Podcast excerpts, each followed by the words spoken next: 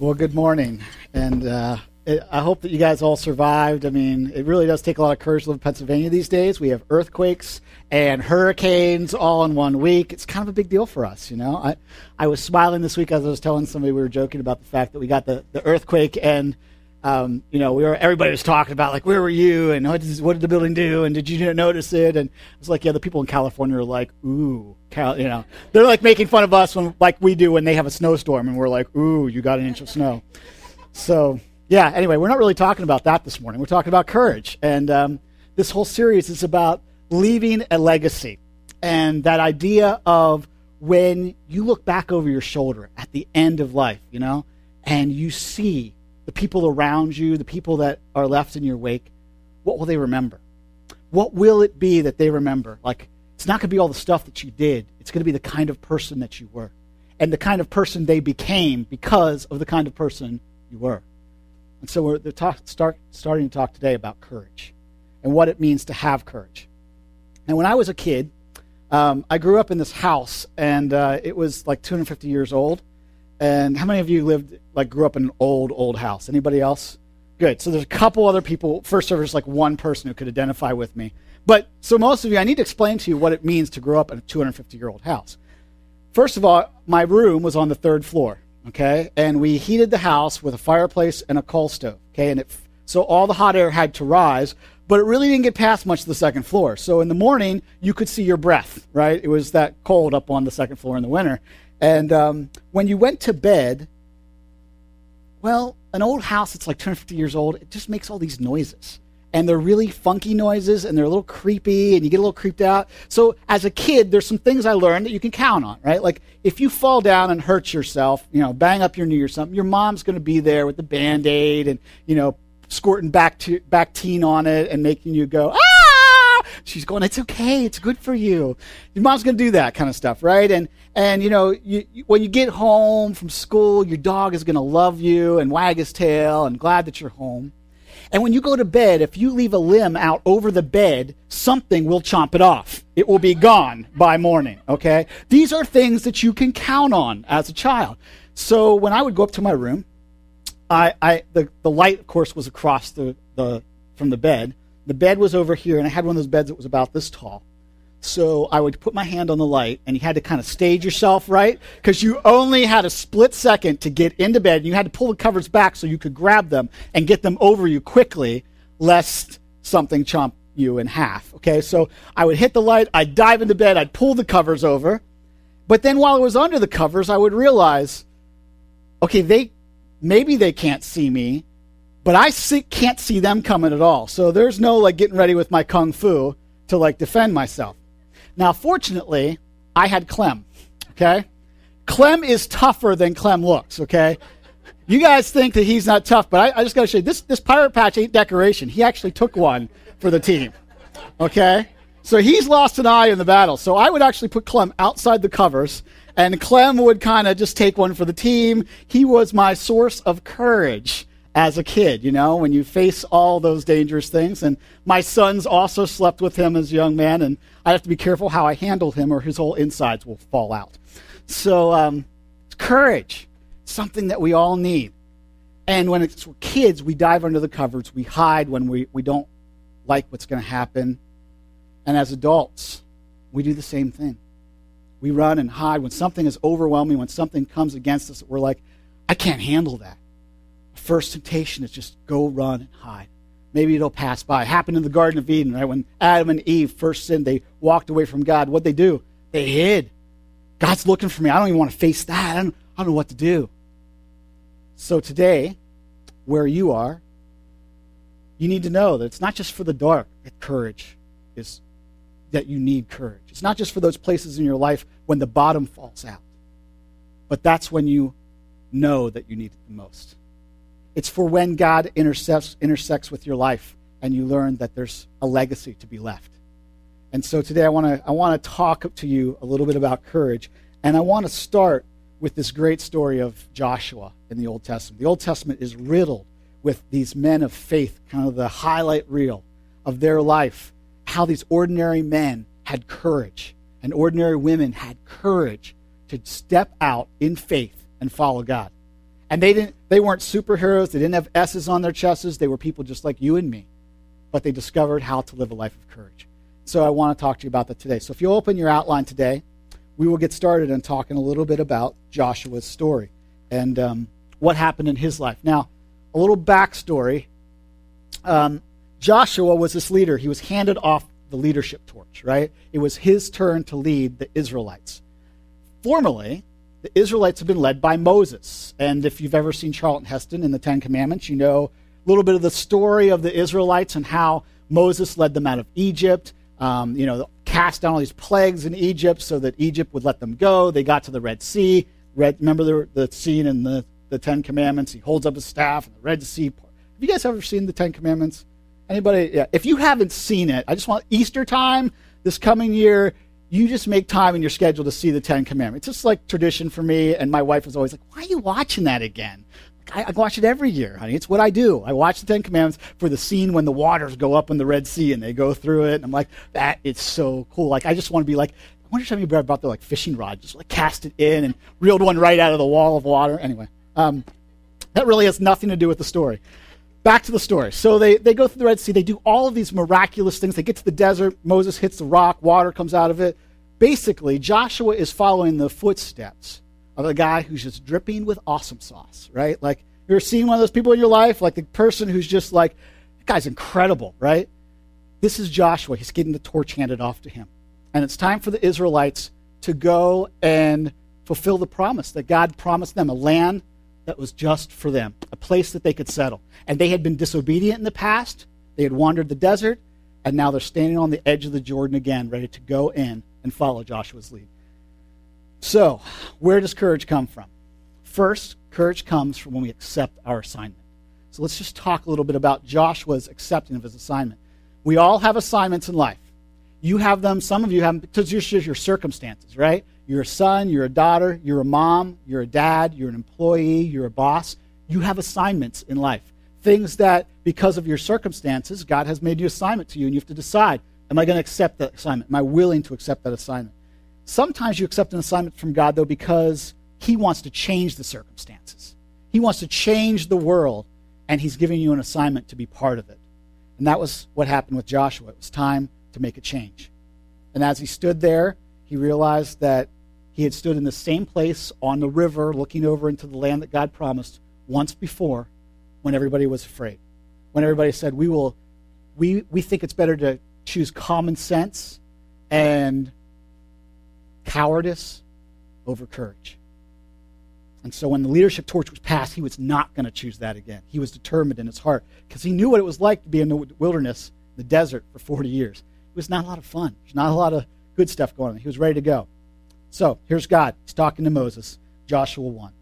After the death of Moses, the servant of the Lord, the Lord said to Joshua, the son of Nun, Moses' aide, How would you like that to be your title? So you followed Moses, this awesome guy, and your title is Moses' aide. Like nobody even knows your name, right? Like, oh, you're Moses' aide, just that guy that helps Moses. Moses, my servant, is dead. Now then, you and all these people get ready to cross the Jordan River into the land I'm about to give them, to the Israelites. I will give you every place you set your foot, as I promised Moses. Your territory will extend from the desert of Lebanon to the great river Euphrates, the Hittite country, to the Mediterranean Sea, basically the, the place that Israel is right now. I'm going to give you all that land. And then it goes on to say, and it's going to be a smooth journey. People are just going to flee from your presence. You'll have no problems at all. Is that what it says? Not exactly. It says, no one will be able to stand against you all the days of your life. That's different than it's going to be a smooth journey. There's not going to be any trouble. It's not the same thing at all. So I just want to make sure we have a good picture. God's calling Moses or calling Joshua out to accept this assignment but Joshua was part of the team that went in originally, and they got scared. Joshua didn't, but the rest of the team did. But he saw the giants. He saw the, the Egyptian forces there. He saw all these cities with fortified walls. He knew the overwhelming odds they faced. And he says, No one will be able to stand against you. He knew what that meant. And he says, Then God goes on and say, As I was with Moses, so I will be with you. I will never leave you or forsake you. God says, Moses, Joshua, listen, it's not going to be easy. It's not going to like you're just going to walk in and everybody's going to get out of your way.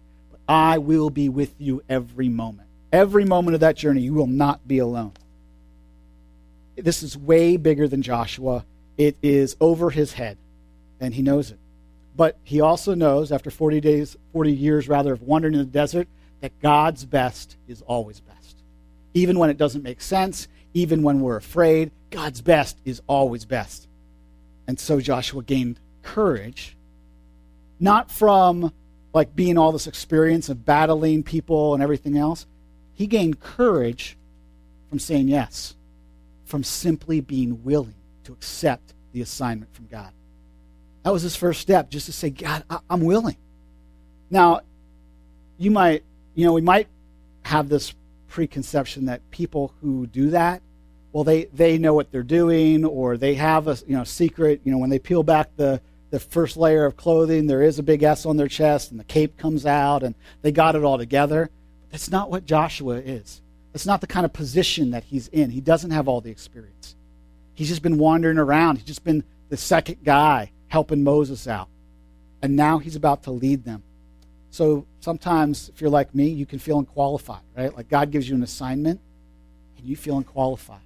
when God gave me an assignment, said, hey, how about you help launch a campus, Daybreak? And I went, are you, is there somebody else in the room? Are you supposed to be talking to somebody else? Like, what are you thinking? And I still say it to God sometimes. Like, what are you thinking? I, I can't possibly be the guy. I don't have all my junk together. I'm not, I'm not, you know, I, I'm a word butcher. I'll make up words while I'm talking to people. And I just, you know, just all, I'm not the guy. But God doesn't call people who are qualified. He qualifies the people he calls. He invests into them. He spends time with them. And if you'll allow God's Spirit to flow through you, then you'll have courage. And where does it start? It starts when you're willing. So, what's your assignment? Like, what is it the place that you're at right now that God's making an assignment and you're not sure you want to accept it? I mean, over the summer, God's spoken into my life, and I know He's got an assignment for me. And I've been resisting it over the summer. I've been, you know, like, it takes time to walk through that and say, God, really? Like, I, I'm not quite there yet. No, I know I need to get my, my commitment is this week to get my journal out, to start walking down through it, and to start spending time with Him and have the hard conversations with God. Like, no, you're nuts, and have Him say, no, I'm not nuts, and you know, I, you're nuts, and let's you know, let's work all this stuff out. I guess what I'm saying is, don't be afraid to approach God. When you're willing, He says He will be with you. So even when you're afraid, even when it seems like I don't I don't think he's got the right guy. If God's given you an assignment, he's given it to you for a reason. And that might be something like a parent or a spouse, or it might be a special assignment to change the world. Whatever it is, be willing. You don't have to be ready, you just have to be willing. And God will take it from there. There's a great movie that I got to see um, about, about three or four weeks ago. It's like a preview. You know, they invited, every once in a while, there's privileges to being a pastor. So when a when a movie that's based on like God stuff comes out, you get like tickets to say, "Hey, why don't you come watch this?" Because then maybe other people will come watch it. So I got to go see this movie. It was called Courageous, and it's about um, four guys who are police officers who experience life in a way that it just totally transforms the way they face life, and they have to step up and have courage and be willing to face it. And I just want you to watch the trailer because it is it, it affected me in really deep ways to be able to watch this and say, that's the kind of dad, that's the kind of husband, that's the kind of person I want to be and face life. Let's watch it.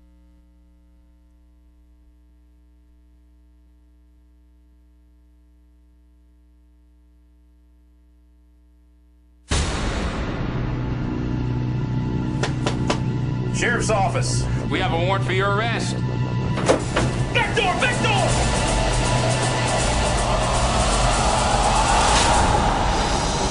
Deputy Thompson has now survived his rookie year. Guess that means you can start using real bullets now. when do you get married, have some kids, you're gonna figure out real quick how much you don't know. You missed Emily's piano recital. Can I talk to you? Can I suggest that you spend a little more time with him?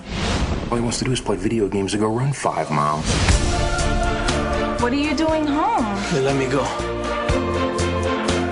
Do you really feel like it messed up your childhood not having a dad? More than you know. Adam, I need you to come with me right now.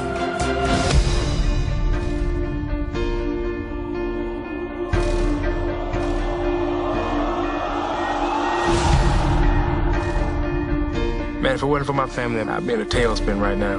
You do heal, but you're never the same. I want to know what God expects of me. It's leading me down the road. I've been doing about half of what I should have been doing as a dad. You're being too hard on yourself. Now I am left Resolution? Yeah. You've been a good enough father. I don't want to be a good enough father. Can I sign this too? trying to find my I don't feel like I started well. I want to finish well. If you're gonna do this, then do it right. Something like this needs ceremony. I feel like a rich man. As your father, I want the very best for you. I promise to take care of you.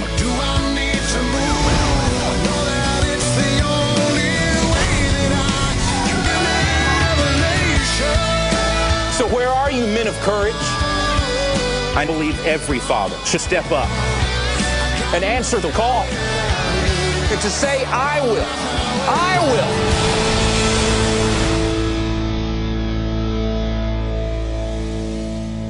Remember watching the movie and just leaving the theater feeling inspired in a new way. Because it's the story of just regular guys who are willing to say yes to something that God called them out to, to an assignment that God made in their life. And it's a story that God wants to write in every one of your life. Every single one of you. He wants to write that story. He's inviting you through an assignment to join Him on His mission and to be inspired and to be changed. And it all starts with willingness, just your willingness to say yes. Now, if you're if you've ever been on that journey with God, place where you've said yes to God and you're willing, you know that the next thing that you start talking to God about is, okay, so what's next, right? Like, so what are the 10 steps that I need to do, God? Show me the plan. I want to know where to go from here. Because you feel like, well, I said yes, but I, it's kind of a, a mystery. And you, you sometimes you go to God in those moments and you're like, what do I do next? And you just hear this, shh, right? Like this, this uh, static, like what? I don't know. And you're wondering, where do I go? What do I do? And the truth is, you know, God's often, I think, says, I'm not going to give you the 10 steps because if I gave you the 10 steps, you would say, no, I'm not doing that. That's nuts. I, that is crazy. And so God just says, you just say yes, and I will be with you. I will lead your way. And so that's where I want to go next is talk to you about what do I do? What is the next step? The next step is that I obey God's instructions. If I'm willing, then I can discover where to go next with by obeying God's instructions. You know, in Joshua's story, he was going out, he was leading this, you know, this battlefront to take the Israelites in, and they were going to find their land, they were going to fulfill God's promise, he was going to give them an inheritance. This is great stuff. You read the story, and it's, it's pretty amazing. The book of Joshua is like this amazing story of time after time when God comes through. But what you get is the highlight reel. What you get is like all the stuff going on. You don't get, and then Joshua got up and his wife was like, dude, where have you been? The kids are like hungry. I've been here all day. Come on. Like, you got to get the yard mowed. This is ridiculous. Come on, right? You don't get that stuff, but it's there. It happened. Where does a leader like Joshua find the courage to have a highlight reel every day, to face every day in a way that keeps them on the direction that you want to go? Because that's what we need. We need everyday courage. Now, here's one of my mistakes. I have for a long time felt like the default mode of my Christian life has been to God gives you an assignment, and then everything else is based on my ability to get God's bidding done. Okay, God, let me go make the plan, figure it out, go what's next, because the radio was shh, right? It was, it was silent. So I guess, all right, I'm just going to go figure it all out. But when I read the story of Joshua, I see something completely different. You see, in the story of Joshua, courage to follow was not based on Joshua's ability to get it done. It was based on his willingness to obey, his willingness to say yes and then be obedient in the daily. It's, it's that moment in Psalms where you read that God's word is a light unto my path and a lamp unto my feet. It's that idea of you're on the dark path, you know, you got the flashlight. What can you see? Can you know you shine the flashlight way off into the distance because you hear some creepy noise? You can't really see off into the distance. What can you see? what's right in front of you. What is the next step that I need to take, God? And that's what God's word is for. So we read in Joshua chapter 1. It says, Be strong and courageous, because you will lead these people to inherit the land I swore to their ancestors to give them. Be strong and very courageous. Be careful to obey all the law my servant Moses gave you. Okay, let's just stop for a second. I want you to get the right picture of this word law, this, this phrase, law that Moses, my servant, gave you. In, in the Israelites' mind, in the, in the reader of this book, when they first wrote this and they came out and an Israelite would have read this, he would have thought something. He would have, in his mind, spun back when he's heard the law of Moses. He wouldn't have thought of just like instructions, like we think of laws, like do this, don't do that, do this, don't do that. He wouldn't have just thought of that. This Hebrew is a limited language, and so the words here actually refer to all the teachings of God, all the stories and legacy and and the laws and the commands of God, all of them into. And at this point, they didn't have a nice leather bound Bible. They, when they read this, when they read the story of Joshua, they had scrolls, they had oral tradition, all the stories and teachings of God. And in this moment, when they heard that phrase, their mind scrolled back to that moment. You know, the Charlton Heston scene. Moses is from the burning bush. He goes up on Sinai. He gets the Ten Commandments. God kind of writes them with like a big lightning bolt and that kind of thing. Their mind would go to this moment where God made this covenant covenant of loyalty, this pledge to say, listen, Israel, you will be my witnesses. You will be my people. If you will love me, if you will proclaim me to be your God and be loyal to me, then you will be my people throughout all the land, and I will use you in miraculous ways.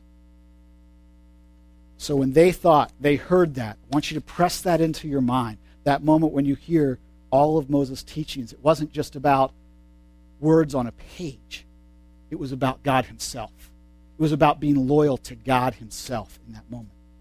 Be careful to obey all of the law my servant Moses gave you. Do not turn from it from the right or the left. Why? So that you may be successful wherever you go. Keep the book of the law always on your lips. Meditate on it day and night so that you might be careful to do everything that is written in it. Then you will be prosperous and successful.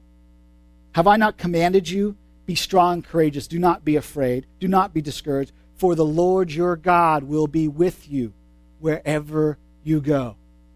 See, right in the middle of this whole thing about, you know, wanting to be, wanting to have success, wanting to be prosperous, right in the middle of, hey, I've given you an assignment and you're to go out and do it, is this whole wording around you want to be successful, you want to be prosperous, you want to complete the mission I've given you, then obey my instruction.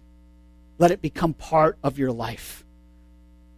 We need to get this idea in our head around this love covenant that God has made through his word with us. That every, throughout Scripture, every promise comes with a premise. Every promise of Scripture has a premise. In fact, when Christ came and he gave us the promise of eternal life, is it not based on a premise? The premise is that you will commit to and accept him as forgiver and commit to his leadership and love him with all of your heart, mind, and soul. And if you'll do that, it's a, it's a free gift, but it comes like a marriage, right? You got to say yes to him. You got to say, yeah, I'm going to be in relationship with you. I'm making a commitment to you, a promise with a premise. And so throughout Scripture, that's what you have. You have these promises with premises. And the problem is that I love the promises, I just don't always like the premises. I don't always like to pull that off. Sometimes I would just rather have a heavenly vending machine, you know, like E7, good marriage. Thanks. Oh, that's fantastic. Along with my wife did. It's awesome.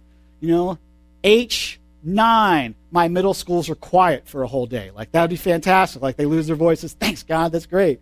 You know, this is this is the kind of thing that we want to do in our lives. And but God doesn't God doesn't want it to be a vending machine. God wants holiness from us. He wants relationship with us because these are the things that are best for us. These are the things that will make us prosperous and enjoy life to the very fullest, to have abundant life. When I was a kid, my dad used to give me instructions. And um, I, if you haven't figured out like, with the tangent, sometimes I tell, like, oh, look, a bird. Like, I can get distracted, right? So he would give me this assignment. We'd be working together. He'd say, go get me such and such a tool out of the shed. And I would go over to get a tool out of the shed, and there was just stuff that was interesting along the way, and you go in the shed, and there's just all this stuff in there, and it's really cool, and you got to turn stuff on and check in other cupboards, and pretty soon I'd hear my dad yelling, like, "Where are you? Get back here with the tool!" And um, I think it's funny because now my wife has given me sons just like that, and so it's character building. Um, so I feel for my dad, and yet I learned a lesson out of that, and here's the lesson if I don't listen to what God says, if I don't hear it, if I just walk away from it like I did as a kid and forget and kind of go off in life and get lost, I dishonor Him. I'm really saying, you know, God, I want your stuff, but I don't really want you. I just, I just want to have your stuff. And the Bible, studies have shown over and over. You know, they've done studies of over hundreds of thousands of people and asked them, what is the most influential part of your spiritual growth? What helps you connect with God and live a totally different life? And you know what people say over and over and over again? You know what they rank number one? It's not a good preacher in their life. It's not the great singing. It's not that they serve, although all those things contribute to their life. It's spending time in God's Word. The amount of time they spend in God's Word directly correlates to the life change that they experience. This is not just a book with pages and black and white text on it. This is the living Word of God. John 1 says it's Jesus Himself incarnate, His message to us. We discover in the moments in God's Word when we settle ourselves down and we hear His voice. It says John 14 that Jesus says, I am the way, the truth, and the life. And where is it found? Right here in Jesus' words. His life to us his illumination of us, God's revelation to you of who he is and how he intersects in your life. And that's what he wants you to have. That is his very biggest gift to us. And that's why in the scripture in Joshua, he, God repeats it over and over. You want success, you want to fulfill your assignment, you want to go for it, then obey it, then meditate on it, then recite it over and over and over again and do it in your life and carry it out with you and spend every moment soaking in my words because they are life for you. And in them you discover me. We must soak in all of what God says because by doing so, we have a preference for God's ways above our own. And that is not our default mode. Our default mode is to prefer our own. So when you soak in God's word, you begin to prefer his ways over yours. You begin to understand and know him fully. And that's what God wants for every one of us. So I want to encourage you spend time in God's words. I know in our culture, you know, if you're not busy and productive, then you're not anything, right? You feel guilty stopping and taking time to hear God's voice, don't you? Like the list is swirling in your head, things that have to be done. Do it anyway. Because God can use you more when you are filled with His words and His Spirit than you can ever be used on your own. No ability on your own will make you prosperous, but the Spirit of God alive in you through His Word will give you life and give you words and give you wisdom and help you see your way. Because otherwise, you're just wandering in the dark. There's no flashlight. So get God's Word in your life, take it in. Now, if you take that assignment from God, you're willing to say yes. And if you're willing to obey his instructions and meditate on them and let them become part of your life, say, okay, I, I need the lamp, I need the light to show me the next step. You're willing to take those next steps. You might, you might know that you're going to run into a problem. The problem is that many assignments don't last for like a week, right? Like can't you be really enthusiastic for something for like a week? Like, oh, this is really great. I got this new job and it's really fantastic. And about after a week or two weeks, you're pretty soon you're like, I hate my job. My boss is an idiot. My coworkers are stupid. Um, I can't use, you know, I can't make phone calls. They're just, they're ridiculous. I got to be there all the time. It's driving me crazy. Been there, right? Enthusiasm doesn't last for a long time. When God gives you an assignment, it usually lasts longer.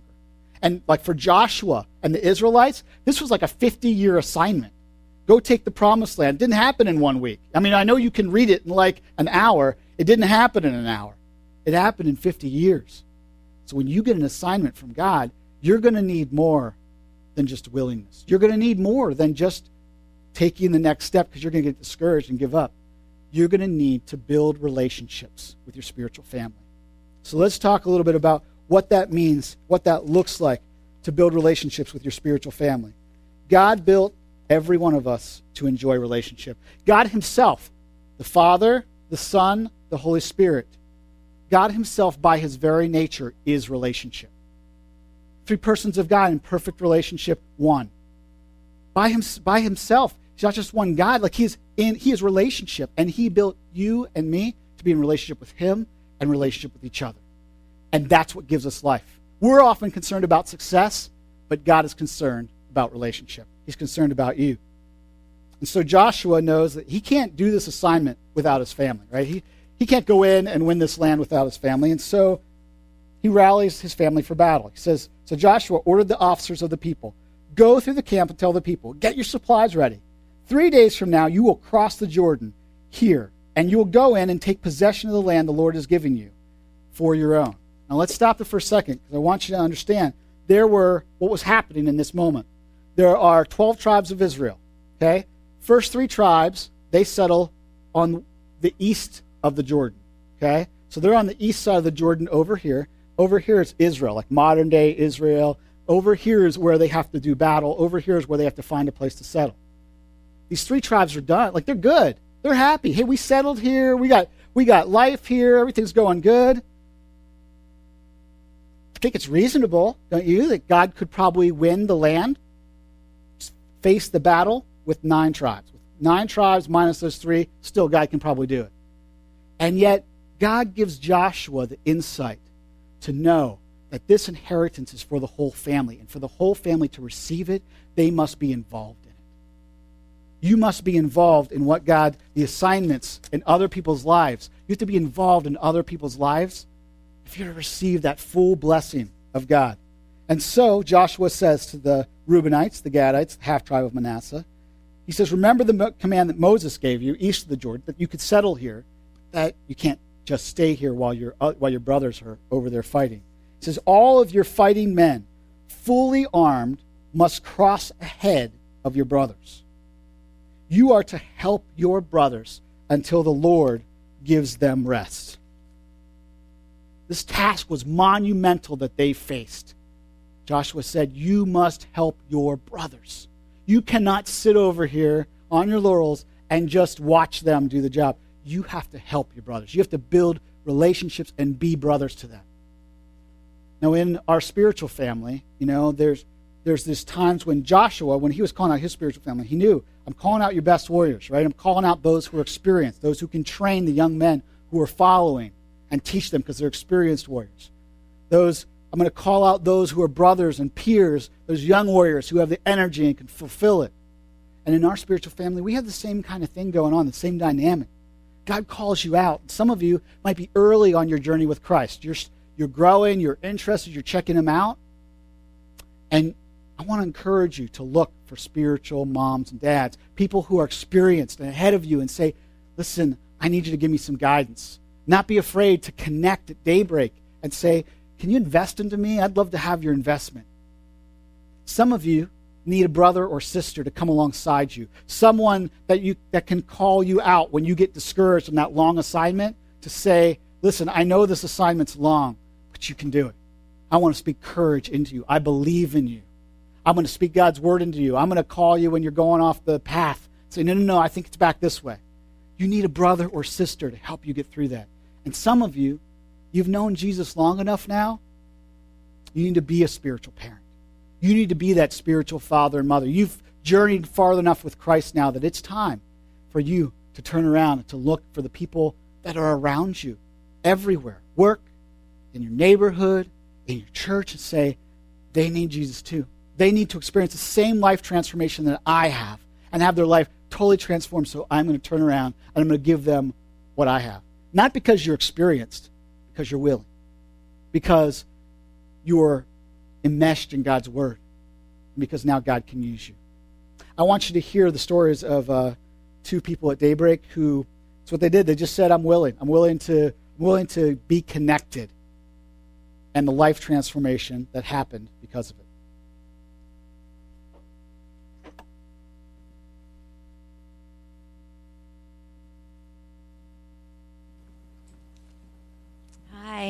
My name is Angie Myers, and there is no doubt in my mind that God placed a daybreak mentor in my life at just the right time to help me give the courage to tackle some tough issues that I was facing. About a year ago, I shared my video testimony with you during our Healing Choices series about a difficult time in my life when my marriage was falling apart. Before this crisis, I became very good at pretending that I had it all together. Putting up a front that everything was perfect really was just a mechanism that I was using to try to control my own life and to keep God and those around me at a distance. When my perfect life image was pulled out from under me, I knew that I had to depend on God in a way that I had never known before.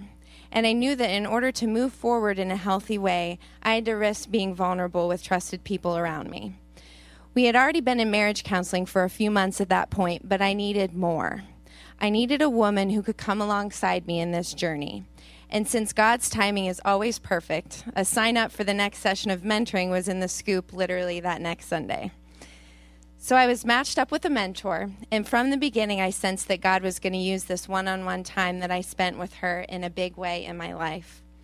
Early in our session, when I was struggling to understand and work through some really painful areas in my past, just knowing that she was there to support me gave me the courage to continue to fight for my marriage and uh, to let God change me in some big ways. My mentor made me feel safe when I needed to open up about some really personal struggles in my life. It was so important that my mentor knew me, not the perfect version of me, but the real me. She needed to know my struggles so that, so that she could be praying for me, and she needed to hear my victories, big or small, so that she could celebrate with me. It took courage to admit that my marriage wasn't what I had tried so hard for it to be. And it took courage to hand over control and allow God to heal me um, in a way that only He can. My mentor helped me to be patient with myself and she reminded me that God often uses time in his healing process. She constantly encouraged me to grant myself grace when I felt short of my own expectations, which she can tell you happened a lot. And she even encouraged me to write my own story and then to share it with all of you now twice. And even though our mentorship time is technically over, I've told her so many times that she'll never be able to get rid of me. She is a lifelong mentor and a lifetime friend.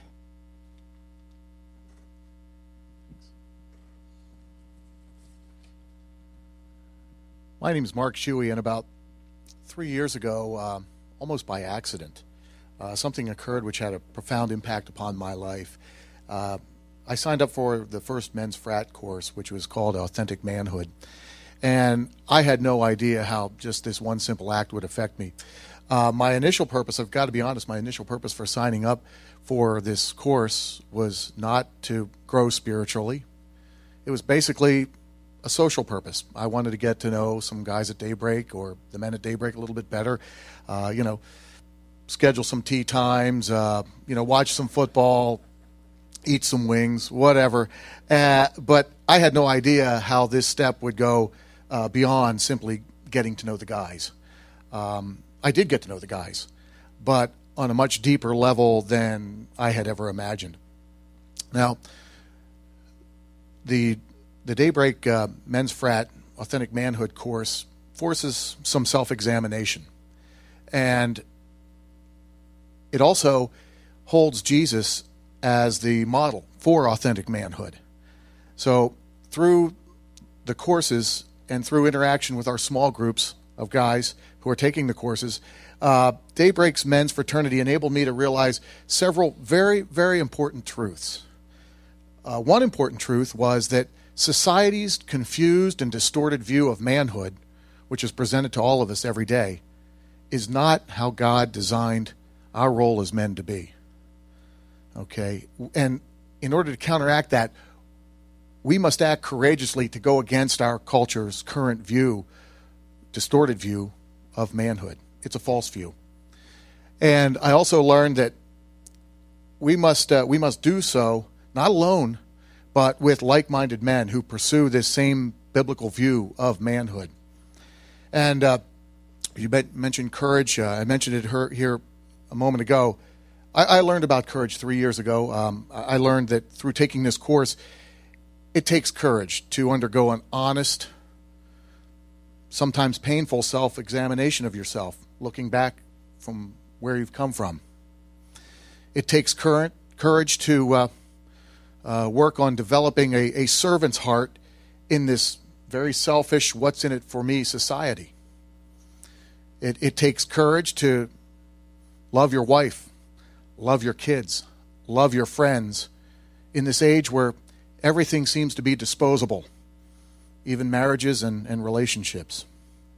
Now, my prime reason for joining Men's Frat back then was, was fulfilled. Uh, the, the, relationships that I've forged through Men's Fraternity uh, have been a true, true blessing in my life. We continue to meet for breakfast um, every week, and this is long after the courses have ended.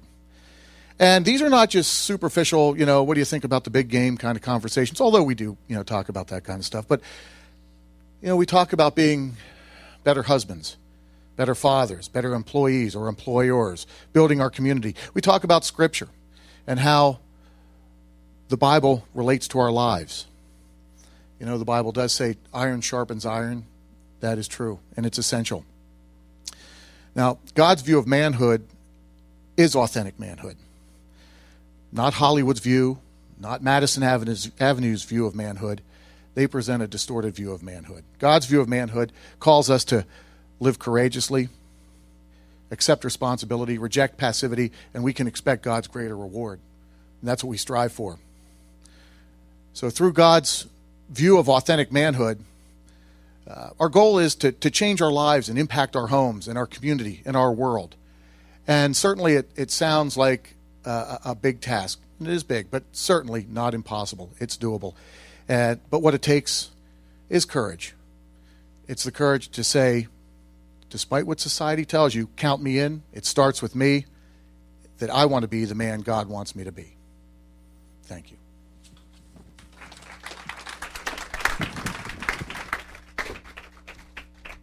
Thanks, guys. Courage courage is something that you don't find in yourself, you find it in God. You find it in His presence, and you find it with other believers. You imagine what it would be like in your life if you were able to invest into someone else's life. Like you took the time to invest in whatever amount of grace and love and truth it meant to speak into their life, and they were transformed because of it. Can you imagine what it would be like if you were willing to be honest. Like you had some people around you that you could be like, here's the real me. Here's the stuff that like I don't think you're going to like me after I share this. And those people said, I got stuff like that too. And I'm going to be in this with you because we're going to follow God. We're going to accept our assignment and we're going to follow God. We're going to allow God to transform us. Imagine the amount of transformation that happens, like it did in Angie and Mark's life, simply because they connected and they built relationships with each other. So, how about you? When the bottom falls out, you have people like that that you can turn to? Do you, are you willing to accept the assignments that God has for you and have courage just to say yes? All right, God, yes, I know what they are and I'll accept it. What's God put down in front of you right now? And are you willing to spend the time in His Word to be transformed by Him? the time in Scripture to hold it up high in your life and give it the value it deserves as God's message for you, His intersection in your life. And are you willing to have the courage to connect with someone else and let them see the real you? See if they don't accept you anyway and say, we'll go the journey together. Because everybody needs somebody like that in their life. So I want to pray over you. And when we're done praying, the worship team's going to come. They're going to sing a song called Courageous. And in, in in Israel, I just want to read you this, this little piece of scripture here, because in Israel, it was common to have this loyalty oath when the leadership torch was passed. And this is what the men of Israel said to Joshua after he called them out. He said, Whatever you commanded us, we will do. Wherever you, wherever you send us, we will go. Just as we obeyed Moses, we'll obey you. Only may the Lord be with you as he was with Moses. And whoever rebels against your word and does not obey it, whatever you may command them will be put to death. So be strong and courageous. This is Josh, this is these men saying to Joshua, listen, we're committed to be a family. We're committed to go the distance to each other.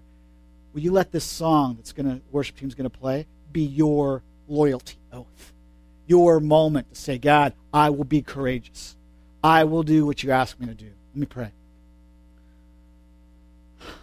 Lord, I pray today that you would give us courage to be the kind of men and women that you have called us to be, to accept the assignments that you give us, whether that's to be a mom or a wife, whether it's to be a friend or a mentor, whether it's to be a leader in our community, Lord, will you fill every woman's life here with your spirit?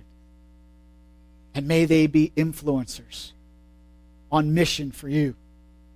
I pray for every man that's here in his fatherhood and in being a husband and being a, a young man pursuing your assignments. Will you give them the courage, the willingness to say, Yes, I surrender. I will be in your word because I want to journey with you. Will you give them the courage, every man here, the courage to let another man know what's really going on in his life so that he can be transformed? I pray that your spirit would come and speak to us and would not let us alone, would never stop knocking on the door of our hearts, would never fail to leave us alone, to inspire us to courage, to say yes, to follow you. In Jesus' name.